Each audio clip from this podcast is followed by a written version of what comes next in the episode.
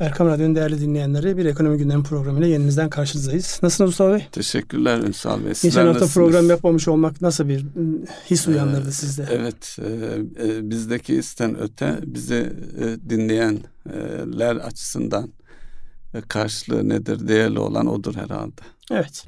Onu şu an bilemeyeceğimize göre, geri bildirim olmadığına göre biz kendi e, bildiğimiz şekilde devam edelim. Geçen hafta biz program yapmadık ama malum o hafta fevkalade önemliydi. Hangi açıdan önemliydi? Enflasyon raporu evet. gündeme geldi. Merkez Bankası'nın yönetimini e, özellikle başkan olan hanımefendiyi ilk kez daha uzun soluklu olarak e, neler anlatacak diye meraklanılan bir gündü. Bunların hepsini yaşadığımız şeydi. Oradan alarak yani enflasyon raporu çünkü sürprizlerle doluydu. Herkesin enflasyon 40 45 e, bandında ya da 45-50 bandında beklerken yıl sonu hedeflemesi olarak 58 diye bir rakam açıklandı. Günlerce bunun tartışması yapıldı. Şimdi biz de kendi içimizde değerlendirme yapalım. Neydi o enflasyon raporu?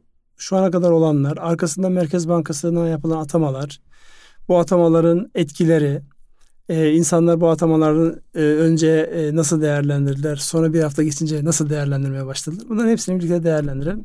Önce şu enflasyon raporu ve o günkü sunumla alakalı sizin izlenimlerinizi ve değerlendirmelerinizi rica edeyim. Ee, biraz geriye doğru gitmekte yarar var. Daha önce açıklanan enflasyon raporlarında e, son e, dönemde yani son bir yıllık süreci de baz alacak olursak enflasyon raporunda yer alan bilgilere insanların e, inanmadığı gibi bir e, ön yargı vardı ve gerçekten de piyasa şartlarıyla bakıldığında Merkez Bankası'nın enflasyon raporunda öngördüğü e, o enflasyon koridorunun nasıl e, gerçekleştirileceğine yönelik e, soru işaretleri e, herkesin kafasındaydı. Dolayısıyla e, başkan değişikliğiyle birlikte e, gelen ekibin özellikle Merkez Bankası Başkanı'nın bakış açısı e, nasıl bir e, rapor ortaya koyacak ve bu raporu da nasıl e, savunacak e, bekleniyordu. Şimdi yüzde 58'lik bir e, yıl sonu e, ve gelecek yılda yüzde 30 seviyelerde bir enflasyon öngörüsü ayakları yere basan gerçekten e, doğru algılanacak bir rakam olarak ortaya çıktı zaten birinci sırada o. Onu anladıktan sonra daha sonraki ifadelere özellikle şu ana kadarki yapılan düzenlemelerin sayısının fazlalığı ve onların da adım adım yani e, kırıp dökmeden e, usulünce e, bir zaman içerisinde ayıklamayla daha basitleştirilip herkesin anlayabileceği daha kolay yönetilebilecek özellikle finansal kuruluşlar açısından bankalarda çok fazla e, şey var, e, şey var, e, regülasyon var. Onların basitleştirilmesi önemli çünkü adeta bugüne kadar delik tıkayarak gelinen bir şeydi.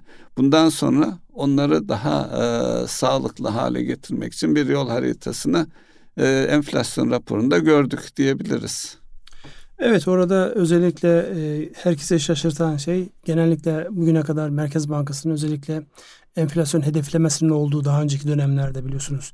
Türkiye'de uzun yıllardır hep enflasyon hedeflemesi vardı ve bu orta vadede yüzde beş diye telaffuz ediliyordu. Tek haneli rakam. Tek haneli rakam olarak ama yüzde beş özellikle vurgulanıyordu. Yani yüzde beşe çok yakın olunan zamanlarda bile yüzde beş vurgulanıyordu. Dolayısıyla oradan insanların böyle yüzde elli sekizi duyunca herkesin böyle ne oluyoruz e, şeyine geldi. Çünkü herkesi yani benim bile beklentim böyle değildi. Nereden çıktı bu e, değerlendirme? Sonra da işte ne kadar rasyonel olunduğu, ne kadar yaklaşıldığı değerlendirmesi yapıldı. Dolayısıyla o rapordaki en e, şaşırtıcı taraf orasıydı. Onun haricinde tabii e, herkesin zihninde özellikle e, Hazine Maliye Bakanı'nın geldiği günden itibaren rasyoneliteden bahsetmiş olması. Rasyoneliteden e, piyasadaki insanlar e, işte o meşhur ortodoks politikalara dönüşü algılıyor. Yani nedir? İşte faizi enflasyon seviyesine e, getir. getir. Hatta biraz üzerine çıkar. İnsanlar orada e, tasarruf etsinler ya da yurt dışı yatırımcılar bu faize inanarak ülkeye getirip kaynak bağlasınlar. Bununla yol yürünsün şeklindeydi. Fakat burada çok net bir şekilde şu söylendi. Enflasyon yüzde 58. Hatta bu yüzde 58'in daha normalleşmesi aşağı dönüşü 2024'ün ortalarına doğru olacak diye de bir şey var. Yani yıl sonunda 58 hemen arkasından 50'ye 40'a düşecek denmiyor. Artış trendi senenin son demine kadar devam edecek. Yani ikinci yarısına kadar devam edecek. Sonra oradan sonra bir geri dönüş olacak şeklinde bir değerlendirme vardı. Bu hepimizde pozitif algılandı. Yani şu söyledi ya artık bir şey gizlemiyor kimse. Ya da hani görünen köy kılavuz istemez kabiliğinden zaten görüyorsun. Hissedilen enflasyon yüksek. Akıllıca bir hareket yaptılar yukarıda tuttular. Sonra ne oldu? Sonraki kısımda da işte özellikle Temmuz ayının çift haneli olması beklenen herkesin kendince çift taneli olacak denen şey e, 9.8 mi geldi? Ee, evet. O 9.8 geldi. Şimdi o gelince e, niye çift taneli olmadı? Çift taneli yerine ramak kalmış. Yani 10.001 e, olsaydı mutlu mu olacaktınız?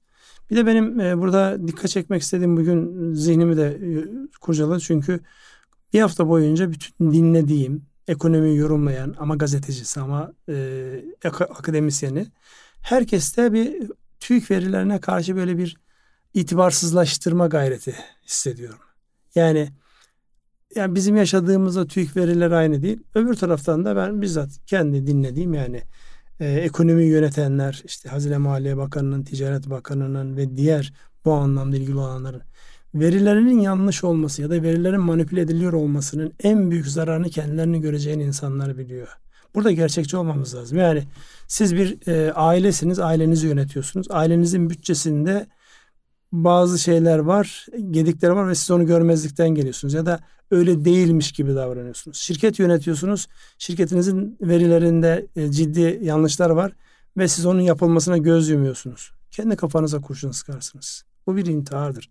Dolayısıyla yani burada biraz e, birbirimize karşı bu anlamda da yani her şey güvenle başlar. Güvenle. Önce bir kere birbirimize güveneceğiz.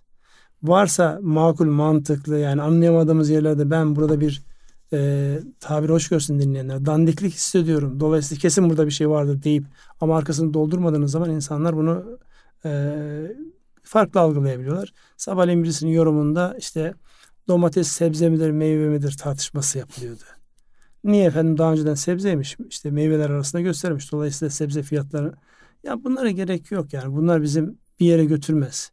Şu bir realite. Enflasyon yüksek ve bu yüksek enflasyon hepimizin ayarını bozuyor. Gelir dağılımını bozuyor. Geleceğe alakalı bakışımızı bozuyor. Yani geleceği planlayamamak, gelecekle alakalı hiçbir hayal kuramamak gibi bir sonucu getiriyor. Dolayısıyla el birliğiyle mücadele etmemiz gereken bir şey. Kamunun bu anlamda önceliği enflasyon mudur yoksa kaynak tedariki midir sorusunun cevabı da yine uzun yıllar finans sektöründe bulunmuş bir insan olarak eğer kaynağınız varsa oyun kurarsınız. Kaynağınız yoksa enflasyonla da mücadele edemezsiniz. İnsanların e, disiplinine sağlayamazsınız. Çünkü bir yerde eğer siz o kaynağı uygun alanlara kanalize ederseniz sizin canınızı yakan, sizin kurallarınıza uymayıp fiyatları yukarıya taşıyan insanların canını yakacak formüller üretebilirsiniz. Ama elinizde kaynak yok, elinizde imkan yok. Siz onunla önce şurayı bir halledelim dediğinizde tutarsız olur. Kaldık şu da bir realite. Özellikle rezervlerin pozisyonuna baktığımızda bizim önceliğimiz belki 80 sente ya da 70 sente 70 muhtaç, sente muhtaç olduğumuz dönem, lafa. o dönemde değiliz ama döviz anlamında sıkıntı yaşadığımız bir dönemimiz. İthalatın patladığı, ihracatın yavaşladığı bir dönemde öncelikli olarak kaynak bulmak zorundasınız. Ondan sonra dönüp içeri dizayn etmek zorundasınız. Ben o raporu ve öncesinde sonrasında konuşulanları böyle değerlendiriyorum. Yani e, herkes kabullendi. Bir kere bu bir realite yani enflasyon yüksek, yüksek seyirde devam edecek. Dolayısıyla kabullenmek bir şeyi çözmenin ilk adımıdır. Eğer kabullenmemişseniz bir şeyi çözemezsiniz. Realiteyi önce bir koyacaksınız önünüze. Bu ülke şu an gerekçesi maliyet, talep, beklenti, ahlaki erozyon ne ederseniz deyin. Bir realite var. Enflasyon yüksek. Evet. Benim yani o şeyle ee, alakalı gözlemim peki, e, Merkez Bankası Başkanı daha önce e, özellikle basının karşısına çıkıp soru almamıştı. E, o yönde de eleştiriler vardı. Acaba yazılı sorularla mı geçiştirilecek gibi. Ama cesur bir şekilde çıktı ve e, soruları da e, net bir şekilde e, resmin bütününe hakim bir görüntüyle cevapladı. Yani davranışsal açıdan da bakarsak Merkez Bankası'nın e, sözel yönlendirmesi de e, önemli bir husus. O açıdan bakarsanız Merkez Bankası'nın başkanın e, hanımefendinin performansını nasıl değerlendirirsiniz? Şimdi ben öncelikli olarak bir yani uzun yıllar insanların güven telkin etme noktasında o meşhur Aristo'nun retoriği vardır ya. Birisi konuştuğu zaman dinleyenlere güven telkin ediyor mu? İkincisi kalbe dokunuyor mu? Üçüncüsü de tutarlı mı? Ben baktığımda güven telkin eden e, noktalarda özellikle kendini yani bir de e, eğitim biçimi tabii ki sürekli e, sunuma sürekli kendini göstermeye dayalı olduğu için Amerikan eğitim sistemine göre. Evet. Orada bir kere rahat birkaç böyle bir bedenini kilitlediği oldu böyle kollarını kilitleyerek e, yani sorular aldığı zamanlar oldu ama onun haricinde genel anlamda baktığımızda bir kere güven telkin eden bir hali var. Kalbe dokundu mu hiç böyle uçan kaçan işte şöyle hallederiz böyle e, şey yaparız siz bize güvenin biz var ya biz falan noktasına gelmedi. Birkaç kere böyle Merkez Bankası diyerek yani şey değil kendisini başkan olarak kendisini birkaç kere o dil alışkanlığından dolayı o bireyselcilik ön planda ya yine evet. alınan eğitimde birkaç şöyle bir dil şeyi kaydı yani baş, e, Merkez Bankası'ndan ziyade başkana kayan şey oldu. Onun haricinde genel anlamda yani kalbe dokunan bir tarafı vardı. Çünkü realiteyle karşı karşıya. Yani başta bu enflasyonun e, kabullenmesi. cümleler de kurdu. Allah nasip ederse evet. önemli bir e, şeydir yani ifadedir bizim kültürel e, değerlerimiz açısından. Evet, Birkaç kez çok, kullandı. Çok e, ilginçti yani o da e, hoş bir e, noktaydı. Yani burada hani herkes diyor işte Amerika'dan geldi bütün şeyini yapıyor. Yani yabancı değilim bu anlamda. Ben hatta şey hatırladım. Burada tabii ara ara böyle yabancı kelimeler girdi ama Derviş'i seversiniz ya da sevmişsiniz. Kemal Derviş'i. Öldü gitti Kemal evet. Derviş'i. Fakat Türkçeyi konuşurken bir tane yabancı kelime kullanmazdı. Evet. Yani orijinal yani Türkçenin o Farsçadan, Arapçadan ve e, Türkçenin kendisinden o zengin kelimelerin hepsini kullanarak konuşan birisiydi. Yani burada ben e, o anlamda da e, açıkçası ben beğendim yani. Genel anlamda ara sıra böyle kelimeler kaysa da yabancı terimlere. Son olarak da tutarlılık. Şimdi tutarlılıkla alakalı baktığımızda Şimdi enflasyonla alakalı bir değerlendirme yapıyorsunuz. Rapor enflasyon raporu. Ama gelen sorulara baktığınızda sadece enflasyon değil. Yani kadroların oluşturulması, hükümetle işte uyum, bağımsız mı değil mi? Orada mesela Merkez Bankası'nın bağımsızlığı konusunda şunun vurgulanması gerekiyor. Soru geldi ve net bir şekilde cevapladı. Net bir şekilde cevapladı. Bir de şu var. E, zihinlerde en fazla oluşturulan bilerek ya da bilinmeyerek. Cumhurbaşkanıyla mevcut ekonomiyi yöneten işte hazine maliye tarafı ve Merkez Bankası tarafı ne kadar uyumlu, Cumhurbaşkanı ne zaman burayı ya ayar verir şeklinde böyle bir hep herkeste böyle bir şey. Yani olur mu acaba? Bunu hem Hazine ve Maliye Bakanı söyledi hem e, Merkez Bankası Başkanı söyledi. Cumhurbaşkanımız bu anlamda bize tam anlamıyla güveniyor ve arkamızda duruyor. En büyük şeyimiz Cumhurbaşkanı'nın arkada durması. Bu önemli bir husus. Yani buradaki mücadele Evet geçmişte söylenen bazı şeylerin belki tersi yapılıyor. EYT de öyleydi. Cumhurbaşkanı ben burada olduğum sürece EYT asla çıkmaz dedi ama muhalefetin şeyine siyaseten buna razı olundu. E, katlanılan bazı maliyetler hep böyle e, ülkenin demokratik olma, olmasından kaynaklanıyor. Evet yani. yani. Seçim kazanacağım diye birileri vaatte bulunduğu zaman siz de beş fazlası evet. diyorsunuz ve o maliyette o sözünde durmak zorundasınız. Dolayısıyla Bu da ben, ülkeye maliyet olarak yansıyor. Aynen öyle. Uyum noktasında da ben yani bir problemli olduğunu görmedim. Tam tersine güven telkin ediyorlar. Bir de e, yani kadrolardan biraz bahsetmemiz evet, lazım. Hemen peşinden hemen peşinden açıklanan kadrolar özellikle e, Cevdet Akçay'ın, Akçay'ın gelmesi e, yine e, birçok kişinin hocası konumunda olduğu için en fazla itibar e, gören ve adı zikredilen kişiyi de Dolayısıyla peşinden e, iki, e, üç yeni atama oldu başkan seviyesinde. Bunlardan bir tanesi e, başörtülü bir hanımefendi. O da önem arz eden bir husus diye bakıyorum. Hatice Çünkü, Karahan evet, uzun yıllardan beri biliyorsunuz yani zaten kendisi akademisyen. Cumhurbaşkanımızın danışmanları arasındaydı. Evet, evet. danışmanları arasındaydı. Ve her, hiç kimsenin itiraz edemediği bir kariyeri ve e, geçmişi var. E, en sonunda profesör seviyesine gelmiş. Dolayısıyla kadrodaki değişimde Merkez Bankası'nın enflasyon raporundaki açıklamaları, duruşu ve kadronun da yenilenmesiyle birlikte e, adeta bir e, ne diyelim pozitif bir şey almış, onay almış oldu e, iş dünyasından özellikle de e, finans sektöründen.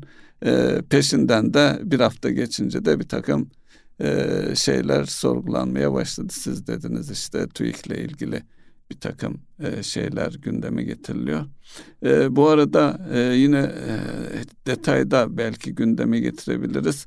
Merkez Bankası Başkanı'nın söylediği yeni TL araçlar olacak cümlesi ciddi bir tartışmalara neden oldu. Hatta bunların bir kısmı yine sabah bir şeyde duydum. Çiller bonosu mu geliyordan işte enflasyona endeksli tahvil mi geliyor noktasına kadar oldukça geniş bir şey karşılık e, buldu. Siz buradan hareketle finans tarafındaki gelişmeleri e, kur korumalı mevduat da dahil edecek olursak bir değerlendirme nasıl bir değerlendirme yapabiliriz?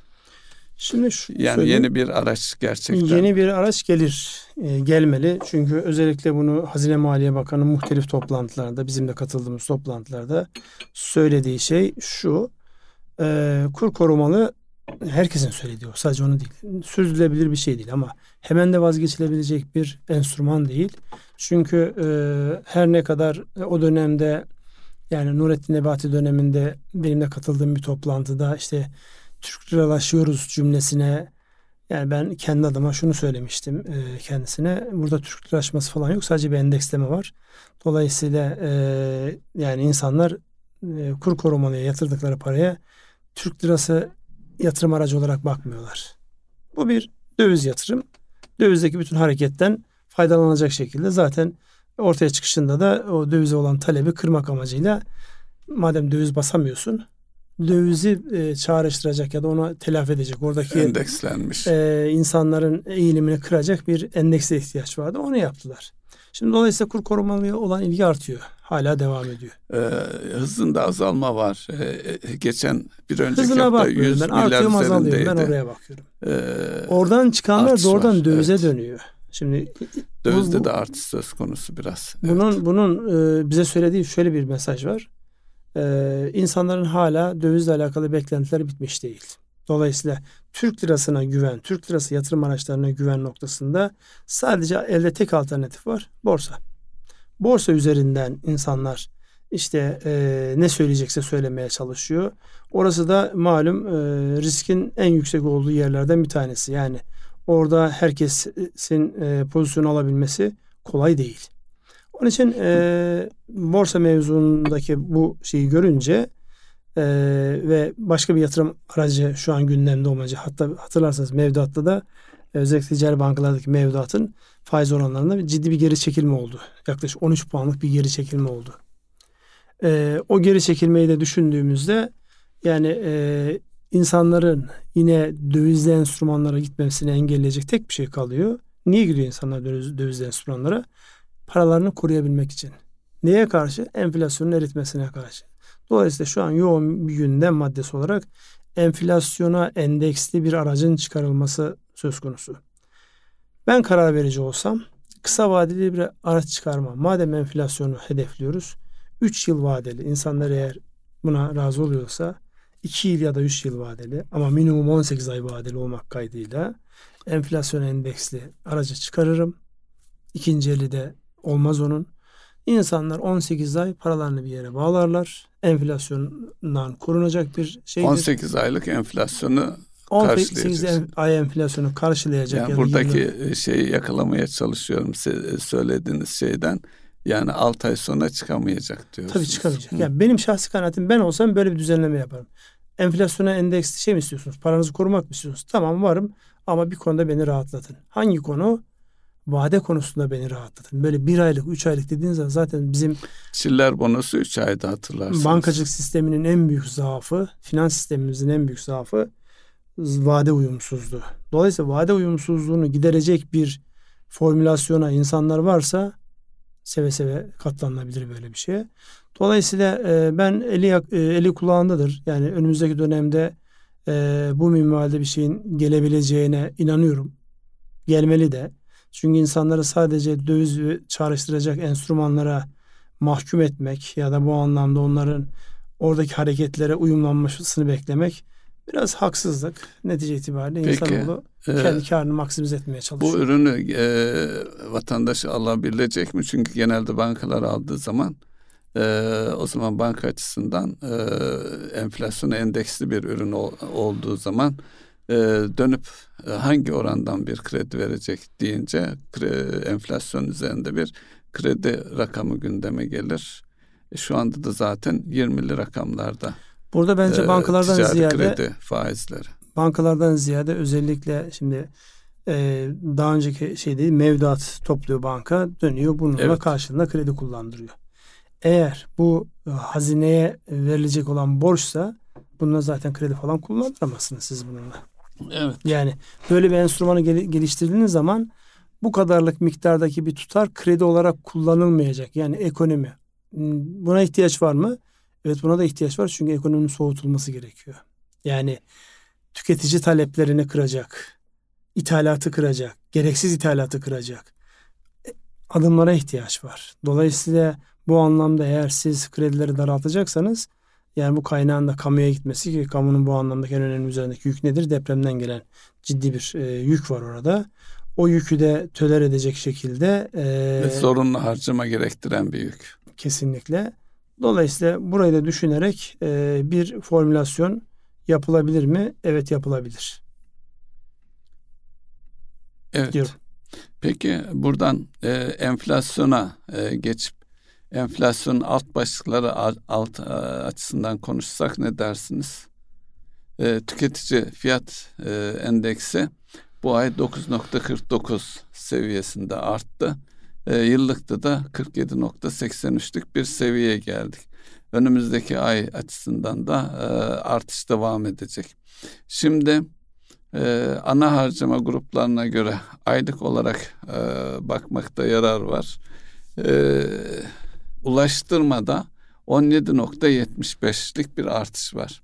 Şimdi e, içinde bulunduğumuz ayda e, bir artış, e, vergi artışı da gündeme geldi. Bunun da e, şeye yansıması oldu.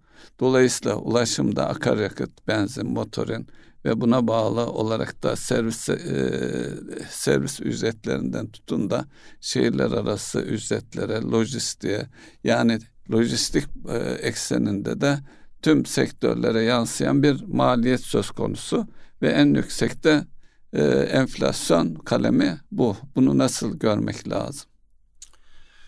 Şimdi bunu nasıl görmek lazım? E, dövizdeki artışa göre de artması muhtemel olduğunda Muhtemel. Çünkü burada şu an zaten en üzerinde en fazla kafa yorulan mevzulardan bir tanesi bu. Yani burada e, çıkış noktası bir anlamda siz belli maliyetleriniz var. Vergiyle e, dengelemeye çalışıyorsunuz o maliyetleri. Onun karşı yani borçlanmanız. Borçlandığınız zaman piyasadan para çekiyorsunuz. Dolayısıyla piyasanın hareket alanı kalmıyor. Az önce söylemiş olduğumuz o enflasyon endeksli e, kağıtların gelmiş olması ya da gelebilme ihtimali bu anlamda piyasadaki o e, talebi azaltma niyeti var. Şimdi bir taraftan da maliyetler bu şekilde artıyor. Enflasyon bu şekilde artıyor.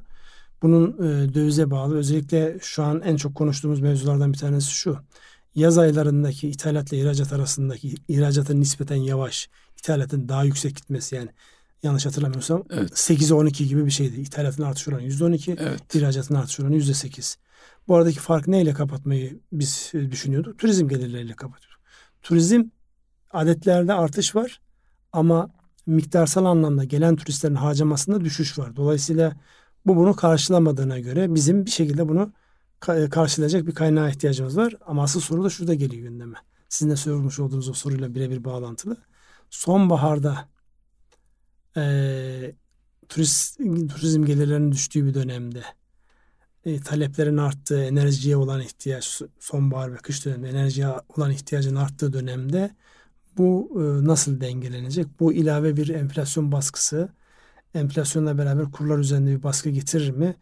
Evet orada öyle bir şey var. Şu an zaten özellikle e, dövizin sanki 27 liranın altında tutuluyormuş gibi bir algı doğru ya da yanlış ama görünen o ki Merkez Bankası rezervlerinde son bir hafta bir iki buçuk milyar dolara yakın bir azalma olduğuna göre bir satış var. Zaten evet. Merkez Bankası Başkanı'na sorduklarında da şunu dedi. Ee, arka kapı müdahalesi yok. bankalar üzerinden ihtiyacı olanlara doğrudan satış evet. yapıyoruz. Şimdi bu aynı, aynı anlama geliyor. İhtiyacı olanlara derken tabii işte zorunlu ithalat yapması gerekenler ya da yurt dışına bir ödemesi olanlar diye. İhracatçılar da rahatlatma yaptılar biliyorsunuz. Tam, da olsa. tam olmamakla beraber evet kısmi bir rahatlama oldu. Dolayısıyla yani kurlar üzerinde bu baskı var, devam edecek. Ee, onu engelleyecek olan ne bugün e, basın açıklaması yapılmadı ama e, özellikle büyük yatırımcılarla toplantı yapıldı. Dolayısıyla o e, yani detaylarını bilmiyoruz. Çok detaylı bilmiyoruz. Sadece toplantının basına kapalı ve basına olduğu kapalı için. olduğu için. Dolayısıyla öyle bir e, görüntü var. O görüntüde kaynak girişi olursa o söylemiş olduğunuz kurlardaki baskılayan ve enflasyonu tetikleyen etki azalacaktır diye düşünüyorum. E, o toplantıya da katkıda bulunmakta yarar var. Daha önce Cumhurbaşkanımızın Orta Doğu'yu e, hedefleyen bir gezisi olmuştu. Bugünkü toplantılar ise e, batılı finans kuruluşlarını et, e, hedefleyen bir toplantı. Evet. Burada istersen bir ara verelim. Sonra tekrar gelelim. Erkam Radyo'nun değerli dinleyenler kısa bir aradan sonra tekrar e, buluşacağız. Erkam Radyo'nun değerli dinleyenleri kaldığımız yerden devam ediyoruz ekonomi gündemini. En son e, son dönemdeki enflasyon raporu ve e, onların etkisi özellikle kurlardaki baskı sene sonunda özellikle Eylül ayından itibaren enerji ihtiyaçlarıyla beraber burada bir hareketlenme olur mu olmaz mı? Onun enflasyona yansıması nasıl olur konusunda zihnen bir e, antrenman yaptık diyelim. Özellikle vergilerin etkisi. E, burada e, ben de size şunu sorayım Mustafa Bey. Ee, özellikle bu asgari ücrete yapılan zamlardan sonra şu an şirketlerin gündemlerinde biliyorsunuz en önemli madde bu. Yani yüzde 34 asgari ücrete zam neredeyse bütün gelir gruplarına yansıtılması gereken bir şey haline geldi ve özellikle e, reel sektördeki firmalarda yüzde 34 artık zaten satın alınan bir beklenti olduğu için üzeri bekleniyor. İşte bizimle danışmanlık yaptığımız ya da yönetiminde bulunduğumuz firmalarda e, bir beklenti anketi yaptığımızda 40 beklentinin evet. dip noktası. Dolayısıyla öyle ya da böyle siz o 40'ı yakalayacaksınız ve 40'ı gelirlerinizde bir şekilde karşılık bulduracaksınız ona. Enflasyonu da azdırmadan, fiyatlarınızı da e, coşturmadan, müşterilerinizi de kaybetmeden yaşayacaksınız. Nasıl bir denklem sizce bu? Şimdi e, zor bir denklem. E, çünkü e, neticede e, ücretler mutlaka fiyatlara yansımak zorunda. Şimdi iki e, bacaklı bakmak lazım. İhracat tarafında kur bir rahatlama sağladı. Ancak e, bunun uzun vadeli olmama riski var. Dolayısıyla ihracatçı fiyat oluşturmada rahat değil. Çünkü ihracatçı yabancı ülkelerdeki müşterilere Avrupa'ya satıyorsa euro, diğer ülkelere satıyorsa dolar olarak fiyat veriyor. Kendi e, e, ve kurunda sabit bir seviyede tutuldu veya kaldığı durumda e, bir taraftan maliyetleri artarken fiyatlara yansıtamıyor. Bu pazar kaybına e, ve iş kaybına fiyatını tutturamamak gibi bir riskle karşı karşıya bunun e, görülmesi gerekiyor. Gerçi bir taraftan da özellikle e, selektif kredi politikası çerçevesinde ihracatçıya yönelik kredilerde daha e, esnek şu an herhangi bir politika yok. Ee, ama öyle hedefleniyor. Neticede reeskontlar kısmen de olsa devam ediyor. Ee, iç piyasadaki insan, e, firmalar için e, eğer müşteri varsa satabiliyorsa fiyatlaması daha kolay. Hatta orada biraz da e, enflasyonu bahane ederek ahlak bozulmasından da söz edebiliriz. Yani neticede bakıldığı zaman ücretteki bir artışın fiyatlara bu denli yansımasını da izah edemiyoruz. E, belli e, ürünlerde belki e, belli hizmet karşılıklarında. Orada dikkatinizi çekmiştir. Enflasyon yayınlandı. Enflasyon raporunun daha doğrusu rapor değil de enflasyon verisinin kendisi üzerinden, datanın üzerinden biraz konuşmamız gerekirse. Orada mesela dikkat çeken unsurlardan bir tanesi üfe tüfe farkıydı. Biliyorsunuz her zaman üfe daha yüksek, tüfe daha düşük olurdu ve açıklaması da şu şekilde olurdu. Üretici fiyatları, üreticiler fiyatlarındaki, maliyetlerindeki artışı e, son kullanıcıya yansıtamıyorlar. Çünkü bunun e, karşılık bulması, müşteri kaybı, yani bir gecikmeli geliyordu. Fakat son raporda... E, burada bilgi verelim isterseniz Ünsal Bey. 2020'nin e, Eylül aylarından itibaren ilk kez yer değişti. Yani, yani üretici e, fiyat endeksi tüketicinin üzerine e, geldi. Yüzde yüz ellilere kadar ulaştı ve ilk kez bu ay bir miktar altında kaldı. Şimdi burada bunu nasıl yorumlamak gerekiyor? Eski yorumları terse çevirdiğinde üreticiler üretiyorlar, katlanıyorlar maliyeti fiyatlara yansıtamıyorlardı. Şimdi katlanmadıkları e, maliyetleri mi yansıtmaya başladılar? Şimdi buradan o anlam çıkar. Yani e, özellikle TÜİK'e yönelik yapılan eleştirilerden bir tanesi de buydu. Olmuş mudur? Evet olduğunu biz nerede gördük? Yani üretici tarafını bilmiyoruz ama nihai e, özellikle raflarda marketlere gittiğimizde enflasyon açıklandığında birçok market daha katlanmadığı maliyetin daha kimseye asgari ücret yüzde otuz dört zamlı vermediği fiyatları küt diye yansıttılar. Şey. Evet.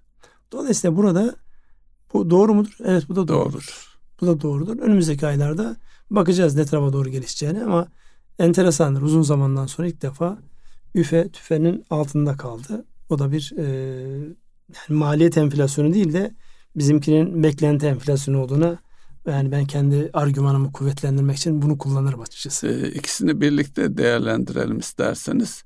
E, yurt içi üretici fiyat endeksi de 8,23'lük bir aylık artışa e, artış oldu. Yüzde 49,5 44,5'luk bir e, yıllık enflasyon var. Burada da mesela e, en fazla e, aylık olarak baktığımız zaman dikkat çeken sadece elektrikte bir azalma var. O e, önem arz eden bir husus. Firmalarla karşılaştığımız, karşılaştığımız zaman bunu ifade ediyorlar. E, biraz soluk aldıklarını ifade ediyorlar. Yine orada da e, aylık artışlara baktığımız zaman yine petrol ürünleri e, yine aynı şeyi e, tüketici enflasyonunda da söylemiştik Buradaki oradaki rakam yüzde on yedilerdeyken burada yüzde yirmilerde bir e, artış var. Yine e, doğal gazda yüzde on altı artış e, ve genel olarak da e, kalemlerin çoğunluğunun artış seviyesinde olduğunu görüyoruz. Elektrik ortalamayı biraz daha aşağı çekmiş durumda. Ee, evet, birlikte e, burada akaryakıt üzerinde biraz daha dur, duralım mı Ünsal Bey? Çünkü petrolde de e, yani artış yönünde gelişmeler var. Hem Suudi Arabistan e, arz kısıntısına gidiyor hem de Rusya daha önce açıkladığı kısıntıları uzatma eğiliminde. Evet. Dolayısıyla iki belirleyici ülkenin petrol üzerindeki bu yaklaşımları sanıyorum e, bizi doğrudan etkilediği için önem arz ediyor. E, şu anda 85 dolar seviyelerinde olan fiyatlar daha yukarı gider mi giderse bize nasıl yansır? Şimdi siz onu söylerken ben e, grafiğini açtım. Hmm, petrolün özellikle Brent petrolün grafiğini açtım. Şimdi burada baktığımızda tepe noktalardan bir tanesinde yani burada e, teknik analiz yapmayacağız tabi de fiyatlamalara baktığımızda buralar önemli e, geçiş noktası. Burayı geçerse ciddi bir yükseliş trendine girer gibi bir görüntü var. Zaten daha aşağı gelmemesi yani buradaki daha aşağıdan kastım 81-82 dolarların altına inmemesi ona karşılık 88-89 dolarlar arasında seyretmesi şu an istenen bir mevzu ve e, ne zamandan beri bakayım şöyle Temmuz'un dördünden bu yana hep yükseliş eğiliminde. Ara ara düzeltmeler yapmış olsa dahi hep petrol yukarı doğru gidiyor ve şu an o arz kısıntıları da otomatik olarak petrol fiyatlarını yukarı doğru iten bir mevzu. Şimdi burada e, tartışılan konulardan bir tanesi özellikle Avrupa'nın enerji ihtiyacı ile alakalı. Geçen sene nispeten kış e, hafif geçti. Yumuşak geçti. Dolayısıyla yumuşak geçti. Dolayısıyla oradan gelen bir e, avantaj var. Bu sene aynı şekilde geçer mi ve e, bu enerji ihtiyacını karşılayacak ne gibi tedbirler alındı sorusunun cevabı önemli burada. Gördüğümüz kadarıyla e, yani kısmen tedbirler olsa da o ihtiyaç devam ediyor. Yani e, Avrupa Rus petrolüne, Rus gazına ihtiyaç duyuyor. Henüz onun yerini dolduracak bir alternatif de geliştirmiş değil. Sadece daha önceden kapatılmasına karar verilen termik santraller, kapatılmasına karar verilen nükleer santralleri özellikle Almanya başta olmak üzere tekrar devreye aldıklarına dair e, işaretler var. Şimdi bunların hepsini birlikte değerlendirdiğimizde e, petrol bizim açımızdan fevkalade e, belirleyici bir unsur. Yani 70-75 bandı bizim için iyiydi. Evet. Band bizim için iyi bir seviye değil. değil. Dolayısıyla bu seviyenin yansımasını nerede görüyoruz? Pompada görüyoruz. Artık zaten bir de tüketim vergileriyle de yukarıya katladı. Evet. Yani pandemi döneminde, pandemi öncesinde hatırlar mısınız? Bir ara bayağı yükselmişti şeyler. Aynı miktarlara dolmaya başladı depolar.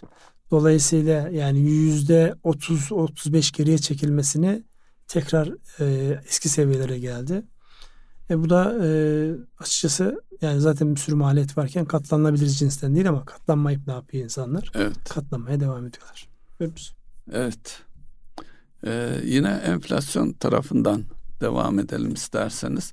Gıda tarafını nasıl yorumlamamız gerekir Ünsal Bey? Çünkü gıda e, doğrudan hane halkına yansıyan bir unsur.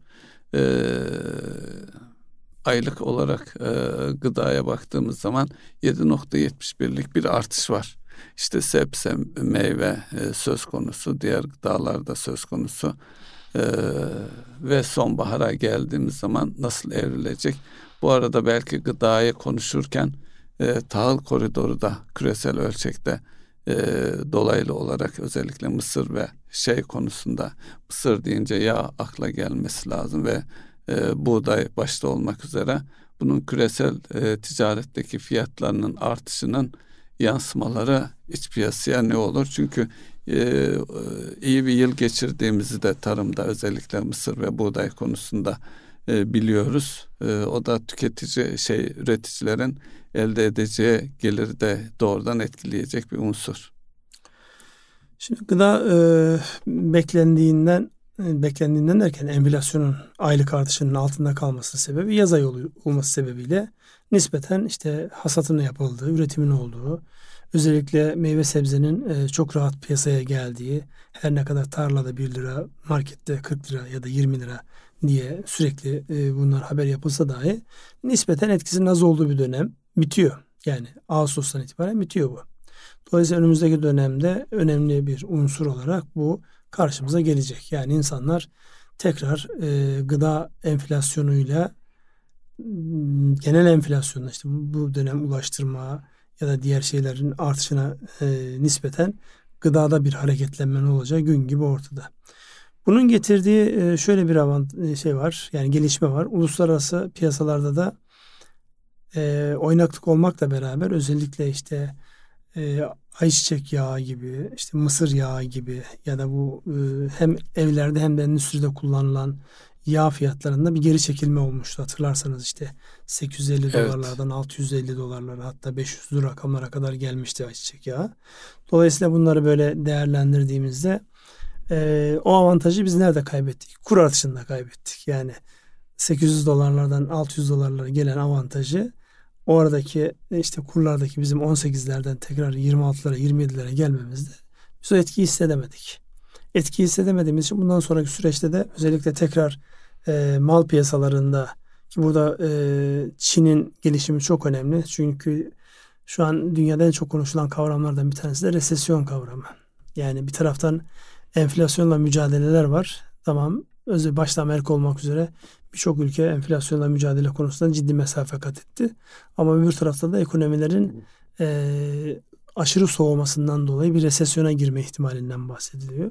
Hatta stagflasyon falan deniyor da yani artık büyük ülkeler açısından, büyük ekonomiler açısından böyle bir tehlike yok. Yani enflasyonla beraber bir durgunluk değil de doğrudan durgunluğun kendisini yaşanma ihtimali var. Dolayısıyla gıdaya da bu yansıyacak. Yani oradaki taleplere göre e, bizim avantajımız neydi? Tahıl koridorundan bahsettiniz. Tahıl koridoru döneminde işte geçen programlardan bir tanesinde de konuştuk hatırlarsanız.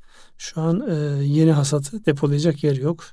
Her taraf e, dolmuş vaziyette. Dolayısıyla onların bir e, el değiştirmesi, bir doldur boşalt yapılması gerekiyor. E, bunların hepsini birlikte değerlendirdiğimizde Türkiye ile alakalı değil, dünyadaki gelişmelere bağlı olarak gıda enflasyonu devam eder gibi gözüküyor şu anki e, görüntüde. Evet. E, bu enflasyondan e, hareketle e, dünyada da enflasyonu e, düşürmeye yönelik özellikle AB ve Amerika açısından bakarsak e, gelişmeler var. Bunların resesyona doğru gidiyor endişeleri vardı ama nispeten onlar aşılmış görünüyor. Dediğiniz gibi Çin'e bağlı. Bu arada da e, lojistik e, tarafında da e, ticaretin azaldığına yönelik işaretler var. Özellikle küresel e, lojistik şirketlerinin bu konudaki açıklamaları söz konusu. Yani burada e, biliyorsunuz dünyadaki ekonomik gelişmeleri izlenen e, endekslerden bir tanesi de Baltık Dry Endeksi. Kuru yük taşımacılığındaki fiyatların ne tarafa evrildiği ile alakalı e, gelişmeler e, insanların ekonominin ne tarafa doğru gittiği ile alakalı bir e, fikir veren unsurlardan bir tanesiydi. E, bu da yakından takip edecek ama dediğim gibi şu dönemde özellikle e, ülkelerin e, pozisyonların netleşmesi lazım. Mesela Japonya biliyorsunuz e, dünya e, parasal genişlemeden vazgeçip Amerika özellikle Avrupa parasal genişleme azaltırken Japonya hala parasal genişlemeye devam ediyor. Dolayısıyla e, bir taraftan kendi paralarının değerlenmesini istemiyorlar çünkü net ihracatçı bir ülke. Öbür taraftan da e, uzun zamandan beri kendilerinde bir türlü çözemedikleri o büyüme problemini çözmek noktasında da parasal genişlemeyi teşvik ediyorlar. E, bu anlamda baktığınızda e, Japon firmalarının o ihracatçı özelliklerini koruyabilmek için hem paraları düşük kalacak hem kendi ekonomilerini içte büyüyemedikleri için dışarıda büyüyecekler. Yani bu rekabeti arttıran bir unsur. Yani uzun zaman önce e, en büyük ikinci ekonomi iken onu işte Çin'e kaptırdı. Avrupa birleş, birleştikten sonra Avrupa'nın e, gerisinde kaldı ama Japonya hala büyük bir ekonomi olarak devam ediyor. Burada ben Hindistan'daki e, gelişmeleri bu anlamda önemsiyorum. Çünkü artık e, özellikle Amerika'nın üretim konusunda e, biraz Hindistan'ı daha öne çıkardı.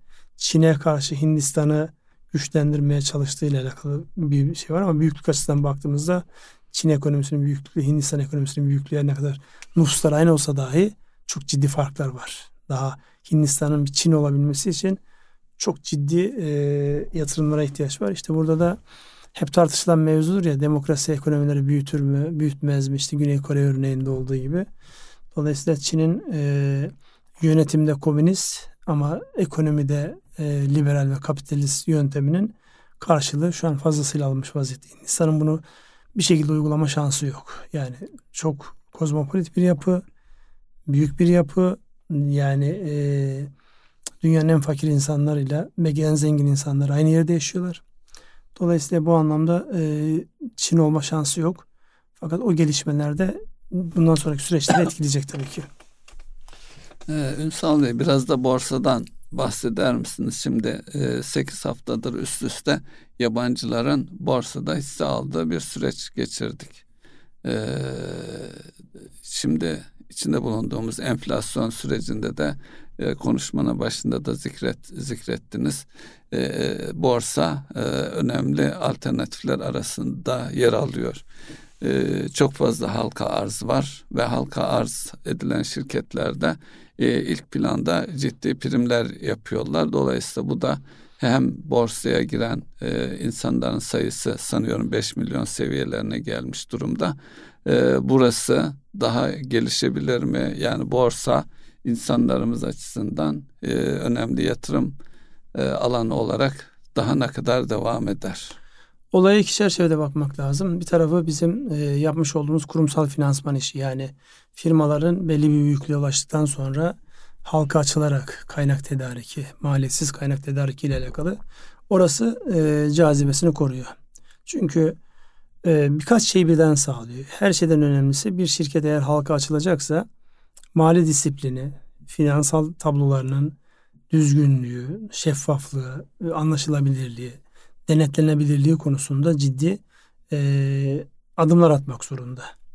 Organizasyon yapılarını ciddi değiştirmek zorunda. Yani bir şirketin halka açılması ya da e, uluslararası ya da yerli bir finansal kuruluşla e, gücünü birleştirmesi demek onun kurumsallaşması açısından ve bazı şeyleri daha net ortaya koyması açısından önemli bir başlık. Niye istemez e, patronlar ya da aileler bunu? Yani eski rahatlıklarını kaybediyorlar. Çünkü hiç kimseye hesap vermezken, bütün şeyleri kendileri kontrol ederken birilerine hesap veriyor olma ihtimali ya da olması bu anlamda insanları uzak tutuyor. Fakat özellikle bankacılık sisteminin e, bütün kredi vadelerinde artık 3 aylara kadar düşüyor olması başta yatırım olmak üzere ya da mevcut kredilerin ya mevcut borçların e, ihtiyaç duyulan işletme sermayesini karşılaması için daha uzun vadeli ve düşük maliyetli kaynağa ihtiyaç var. Bu açıdan e, halka açılmak, borsaya açılmak bu anlamda önemli bir başlık. Bu firmalar tarafı. Şimdi bireyler açısından baktığımızda e, özellikle ülkemizin önemli bir kesimi inançlı insanlar. Dolayısıyla e, yani katılım bankacılığının büyümesine de vesile oldu ama tam anlamıyla karşıladı bu sorusu o başka bir e, gündem maddesi. E, insanların özellikle e, faize bulaşmadan ellerindeki tasarrufları değerlendirmesiyle alakalı bir aracın olması, bir mecranın olması önemli bir başlık. O açıdan baktığınızda borsa hem e, bu anlamda hassasiyet olanlar hem de e, hassasiyet olmayan insanlar için önemli bir mecra. Derinlik açısından baktığımızda yıllarca yıllarda biz e, borsada yani yabancı yerli dengesine baktığımızda yüzde yetmişlere varan yabancı, yüzde otuza varan e, iç yatırımcı vardı. Ve iç yatırımcılarda kurumsal yatırımcıları biz çok görmezdik. Ne zaman ki Türkiye'de bireysel emeklilikle alakalı ve portföy yönetimiyle alakalı işler ciddiye bindikten sonra başta e, emeklilik fonları olmak üzere birçok e, fonlar e, bu anlamda artık e, birer kurumsal yatırımcı olarak e, iç piyasada görünmeye başladılar. Bu oranı arttıran unsurlardan bir tanesiydi. Ama onun ötesi nasıl sizin söylemiş olduğunuz küçük yatırımcının gelmesi.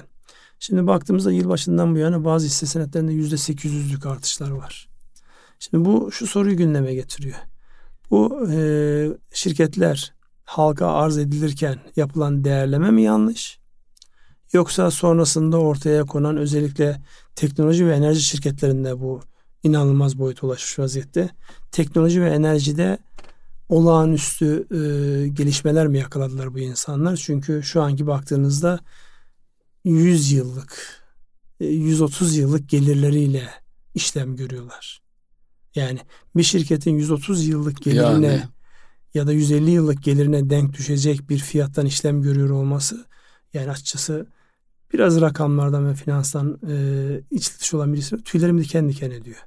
Eğer başlangıçtaki değer tespiti yanlış değilse ki yani fiyatla kazanç arasındaki dengeye baktığınızda yani Türk, şu an borsanın ortalaması %12'ler seviyesinde. Hadi biraz şey yaptınız sektörel farklılık oldu 20 olsun. Bilemediniz 30 olsun ama 130, 140, 150, 200 yıl falan deyince tüyler diken diken oluyor. Dolayısıyla burada e, yani küçük yatırımcı açısından e, dikkat edilmesi gereken bir dönem. Yani oyunla yatırımı birbirinden ayırt edecek. İnsanların e, özellikle hakkında hiçbir bilgi sahibi olmadığı, ne iş yaptığını bilmediği sadece ya şu gidecek mi, şu yürüyecek mi şeklindeki e, beyin jimnastikleriyle ya da dedikodularla yani paralarını bir yere bağlamamaları gereken bir dönemdeyiz. Çünkü evet yabancı yatırımcılar giriyor. Yeni arzlar var. Fakat kaynak sınırlı. Yani bu kaynak yer değiştiriyor. Zaten bugünlerdeki yaşanan hadise de şu. Ee, hani böyle mühendislik faaliyetlerine çok e, şey yapmam, e, inanmak istemem ama finans mühendisi, finans mühendisi, borsa mühendisi, borsadaki böyle özellikle psikoloji yönetmek açısından her gün birkaç tane hisseyi, endekse etkileyecek birkaç tane hisseyi götürerek öbür taraflarında da mal çıkarak yani satarak böyle bir şey oynanıyor burada. Bir, bir, oyun sergileniyor. Dolayısıyla söyleyeceğimiz şey evet borsanın özellikle faaliyet konusu meşrebinize uygun, inancınıza uygunsa yatırım yapılabilir. Bütün paranızda değil. Ee, ve gerçek bilgiye dayalı olarak biraz finans okur yazarlığını öğrenerek yapmalarında fayda olur. En sonunda da bu bir yatırımcı tavsiyesi değildir diye not düşerler ya. Biz de öyle diyelim. Peki e, geldiğimiz e, seviyeler ve rakamlar itibariyle borsada derinlik sorunu gündeme getirilirdi. Orada ne kadar mesafe kat ettik sizce? Yani hacimler genişledi. Yani bir ara e, işte günlük hacimler 30'lara 20'lere düşmüşken şimdi tekrar yüzün üzerine çıkıyor olması orada bir derinliğin olduğunu gösteriyor. Dolayısıyla tabii gün içerisindeki volümler de bunu etkiliyor. Yani bir derinliğe doğru gitme var. Yani içerideki yatırımcıların ya kurumsal yatırımcı olsun, bireysel yatırımcı olsun buraya bir derinlik kazandırması var. Buradaki temel e, husus şu. Hep dolar bazlı değerlendirir. Yani dolar bazlı daha önceden endeks neredeydi? Şu an nerede dediğinde daha gidilecek mesafe var. Yani hala Türkiye şeyi eski ulaştığı zirvelerle, dolar bazlı zirvelerle hala Türk varlıkları bu anlamda cazibesini koruyor. Fakat yani özellikle önümüzdeki dönem aslında her dönem seçici davranılması gereken dönem. Yani küçük yatırımcı kolay kazanacağı daha çok böyle e, kulaktan duyma bilgilere dayalı işlere merak sarıyor. Dolayısıyla onun e, getirisi kolay olduğu gibi götürüsü de ağır ve hasarlı olabilir. İnsanlara bizim söyleyeceğimiz şey dikkatli olmalar. Başka burada söyleyecek bir şey yok. Bu arada süremiz bitmiş. Siz bir şey ilave etmek ister misiniz ee, borsayla alakalı? Borsayla alakalı e, siz yeterince anlattınız. E, piyasada karşılıksız çeklerde bir artış var. E, onu vurgulamakta yarar var. E, şu da var. E, çek adedinde de e, azalma var. Ciddi biçimde yani piyasa birbirine artık çekle senetle kredi açmıyor. Çok kısa vadelerle işlem yapılıyor. E, enflasyon etkisi nedeniyle e, ve çeklerde de bu krediye ulaşmadaki sıkıntıların sonucu olarak böyle bir şeyden söz e, söz konusu önümüzdeki dönem için firmaların daha dikkatli hareket ed- etmekte olduğunu görüyoruz. Evet burası önemli bir husus. Özellikle e, çek bizde hmm, yani dünyada başka ekonomilerde olmadığı kadar farklı kullanılıyor. Bir kredi aracı, bir finansman yöntemi olarak kullanılıyor. Oradaki güvenin sarsılmış olması, iniyor olması e, bu açıdan baktığımızda e, yani piyasanın birbirini açmış olduğu kredi anlamında daralma var. Miktarsal anlamda daralma var. Bir o kadar da karşılıksız da e, artma var. Dolayısıyla e, önemini yitirecektir. Gönül ister ki bütün sistem e, bankacılık üzerinden dönsün. Yani kredi kullanılacaksa birileri birilerine kredi açacaksa bankalar üzerinden açsınlar. Evet. Tasarruflar bankaya, banka üzerinden. Yani bu katılım bankası, ticari banka fark etmiyor. Gayri resmi de ortadan Gayri resmi de ortadan kalkar ama şu an o e, çok kısa vadede olacak gibi gözükmüyor. Evet süremizin sonuna geldik. Erkam Radyo'nun değerli dinleyenleri bir ekonomi gündem programının daha sonuna geldik. E, hepinize huzurlu, hayırlı günler diliyoruz. Hayırlı günler.